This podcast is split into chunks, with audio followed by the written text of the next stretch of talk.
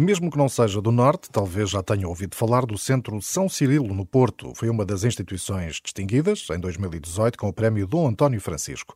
Criado pelos jesuítas, o Centro São Cirilo abriu portas em janeiro de 2010 para ajudar a acolher e integrar os imigrantes que chegavam a Portugal em condições difíceis. No entanto, com o tempo, passou a acolher também cidadãos portugueses. Ali encontram apoio pessoas despejadas das suas casas, sem abrigo que querem sair da rua e encontrar trabalho, migrantes que perdem perdem o emprego e não têm retaguarda familiar de suporte. Para pôr o centro São Cirilo a funcionar, os jesuítas deitaram mãos à obra e trataram de construir uma boa equipa. Convidaram algumas pessoas com formação específica, juristas, psicólogos, por exemplo, uh, depois de uma vida profissional e também outros voluntários, não é? Como aconteceu com o nosso convidado de hoje, que é uh, Alfredo Vasconcelos, como disse, depois de uma vida profissional muito cheia, tornou-se então voluntário deste Centro de Emprego e Empreendedorismo do Centro São Cirilo. A experiência que tinha adquirido como administrador em diferentes empresas revelou-se ali de grande utilidade quando já estava reformado. Alfredo Vasconcelos, bom dia, bem-vindo aqui à Renascença. Foi, eh, como dissemos, diretor-geral, administrador de diferentes empresas, passou por vários setores de atividade em Portugal, também no estrangeiro, pelos seguros, a indústria têxtil, pelas pescas. Eh, alguma área em especial em que tenha gostado mais de trabalhar? Bom dia. Olá, bom dia. Bom, uh, acho que todas as áreas em que trabalhei, e foram múltiplas e diferentes, alguma coisa me trouxeram. Gostei bastante de trabalhar eh, em determinada altura eh, numa empresa pertencente ao Grupo CUF. Foi uma experiência algo marcante, mas eh, acho que em todas as outras áreas alguma coisa aprendi. O último onde estive a trabalhar foi nas pescas, pesca longínqua, que era um setor onde eu nunca pensaria ter ido parar, mas foi interessante. Muito bem, depois de se reformar, uh, as coisas mudam um bocadinho, embora calculo que não, não tenha mudado assim tanto, porque não é uma pessoa de ficar quieta, mas mudar de ritmo, não sei se foi uma coisa difícil, não sei se o facto de se ter tornado voluntário foi por ter abrandado. Como é que isto acontece? O voluntariado aparece-me era perfeitamente por acaso. Eh, na altura, fui falar com uma amiga nossa no Centro São Cirilo e o presidente da direção que era o padre Filipe Martins, encontrou-me no corredor, ficamos um bocado à conversa. Não nos conhecíamos de parte nenhuma, mas uh, foi uma conversa agradável. E uns dias depois ele disse à, à minha amiga: Olha, vê se teu amigo vem cá e, para falarmos um bocado. E eu fui, fui conversar um bocado com ele e ele entendeu que bem ou mal que talvez eu alguma ajuda lhe pudesse dar na área do gabinete de emprego, uh, porque começavam a aparecer cada vez mais pessoas de outros quadrantes e com outras experiências e a, a gestora na altura do Gabinete de Emprego precisava de alguma ajuda. Portanto, foi por aí. Alfredo Vasconcelos é o nosso convidado esta manhã, eh, aqui na Renascença. E uh, Alfredo é voluntário, como disse, no Gabinete de Emprego e Empreendedorismo do Centro São Cirilo. Podemos dizer que este gabinete é assim uma espécie de agência de emprego? Uh, o gabinete não começou por ser uma, uma espécie de agência de emprego nem o é hoje em dia, eh, stricto senso. É mais uma área onde pessoas, quer eh, utentes diretos, e hoje em dia muita gente que, não sendo apoiada diretamente pelo centro, eh, nas suas várias vertentes, ou seja, de, de alojamento, apoio de refeições, apoio de cabazes, aparecem no que nós chamamos de quarto público, pessoas ou que nos apareceram, vieram aí aulas no centro, aulas de português para estrangeiros, por exemplo, ou então mesmo outras entidades, sei lá, desde o gabinetes, gabinetes propriamente a isto dedicados do IFP, mas nós nunca funcionamos como um gabinete de emprego que procura empregar. É evidente que muitas vezes nos aparecem pessoas, e é na grande maioria hoje em dia, que o que vem é procurar um emprego mas não é isto que nós proporcionamos. Pode-se dizer que o quadro tem vindo a mudar ao longo destes anos em que é voluntário, do, do género de pessoas que os procura, idades, uh, uh, mulheres, homens, há, vai alterando? Há um padrão? Vamos ver. Quando eu comecei a, a colaborar no centro, a maioria das pessoas que me apareciam eram principalmente ucranianos. Aliás, o centro, como sabem, creio que sabem, foi fundado na base, e aliás por isso é que se chama São Cirilo, eh, de um apoio uma colónia de refugiados ucranianos. Depois, ao longo dos anos, esta faixa tem mudado. Por exemplo, eh, hoje em dia aparecem imensos brasileiros, mas já tivemos uma altura, aqui ainda há um ano, dois anos, em que o que nos apareciam principalmente eram refugiados sírios, eh, marroquinos, apareciam tunesinos, eh, aparecem indiferentemente homens e mulheres. Eh, hoje em dia, fundamentalmente, aparecem os brasileiros e brasileiras, obviamente, aparecem colombianos, venezuelanos, faixas. As faixas etárias principalmente aparecem-nos na área entre os 30 e os 50.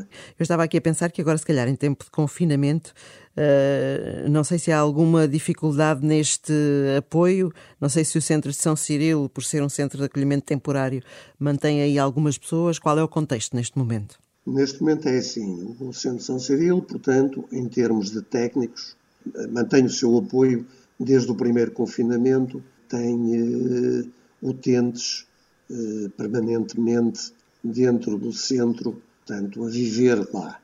Eh, por exemplo, a, a, entrega de roupa eh, que se fazia, a seleção, a recolha de roupa que se fazia, deixou de se fazer. As refeições, o apoio em refeições, deixou de se fazer, não é possível. Eh, o que se faz hoje, ainda hoje em dia é uma recolha de cabazes, ou seja, há empresas e voluntários do centro que recolhem alimentação eh, junto, por exemplo, de cadeias de supermercado. Na área do emprego, o que acontece é que existe uma gestora do, do, do gabinete continua a atender presencialmente com os necessários cuidados. E depois aqueles que entendem que são que eu devo ver ou que tento melhor apoiar são-me, passo termo, transferidos depois através de plataformas informáticas tipo Zoom, qualquer uma dessas, Teams, por forma a, a pessoalizar um pouco o contacto. No entanto, na versão atual do confinamento, as pessoas eh, vão todas sofrer mais e esta faixa que nos procura vai sofrer muito mais, isso não tenho qualquer dúvida. Alfredo Vasconcelos é nosso convidado esta manhã aqui na Renascença. Alfredo, já falámos aqui, enfim, de várias dimensões da sua vida, eh, da parte profissional, eh, desta, desta eh, envolvência muito grande no voluntariado no Centro de São Cirilo. Olhamos também um pouco para a sua dimensão familiar, que naturalmente valoriza e muito. Alfredo nasceu no Porto, numa família católica. Esse foi um legado importante que ficou dos seus pais. Foi dos meus pais e dos meus avós e dos meus bisavós. Eu fui criado em casa, obviamente com a minha mãe, mas fui muitas vezes todos os meus períodos de férias. Fui criado com a minha bisavó, quer dizer, uma.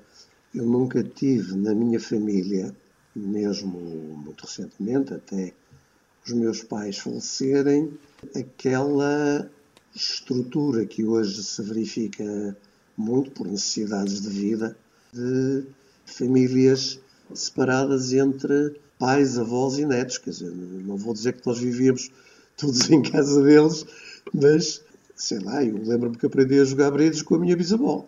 Portanto, agora, dentro da minha formação pessoal e profissional, mesmo desde miúdo, eu aprendi a ler por mim, porque em minha casa nós tínhamos direito a ver e a ler tudo. Tudo o que nos aparecesse e que eu via em casa, de bibliotecas, parte da qual ainda eu tenho hoje em dia, eh, dos meus bisavós, dos meus avós ainda tenho comigo, eh, mas sempre seguimos o, o hábito, podemos ler tudo e depois podemos falar de tudo e tentando, tentando obviamente, adequar eh, o que dizemos e o que se fala eh, às idades das pessoas, mas respeitando a liberdade intelectual de cada um. Eu só gostava de deixar aqui então só mais uma questão antes de terminarmos com toda essa riqueza, essa experiência de vida. Eh, quando olha neste momento, neste contexto, para o futuro, eh, como é que o vê? Hum, belíssima pergunta. como é que vejo? Eu vejo um futuro de esperança. Na verdade, vamos ver, eu, eu pertenço a uma geração que já passou por muita coisa não sou, obviamente, o tempo da gripe espanhola, mas eh, lembro-me perfeitamente de, quando, dos meus 13, 14 anos, dos liceus, das escolas fecharem uh, por causa da, da, gripe. Já passamos por muita coisa, todos nós. Vivemos, vamos nos adaptando, vamos lutando. E acho que é isso que nos faz, principalmente, capac essa capacidade de transmitir, de lutarmos, de procurarmos um futuro melhor para os nossos, para nós e para os outros. É evidente que em tudo há coisas mas há coisas que eu olho para elas e digo, bem, eu nunca faria uma coisa dessas e não percebo como é que as pessoas fazem. Agora, se eu vejo, por exemplo, ao nível da minha carreira profissional, que eu comecei com 27 ou 28 anos, até agora, a velocidade a que as coisas mudam é extra extraordinária. As coisas mudam, todas elas mudam.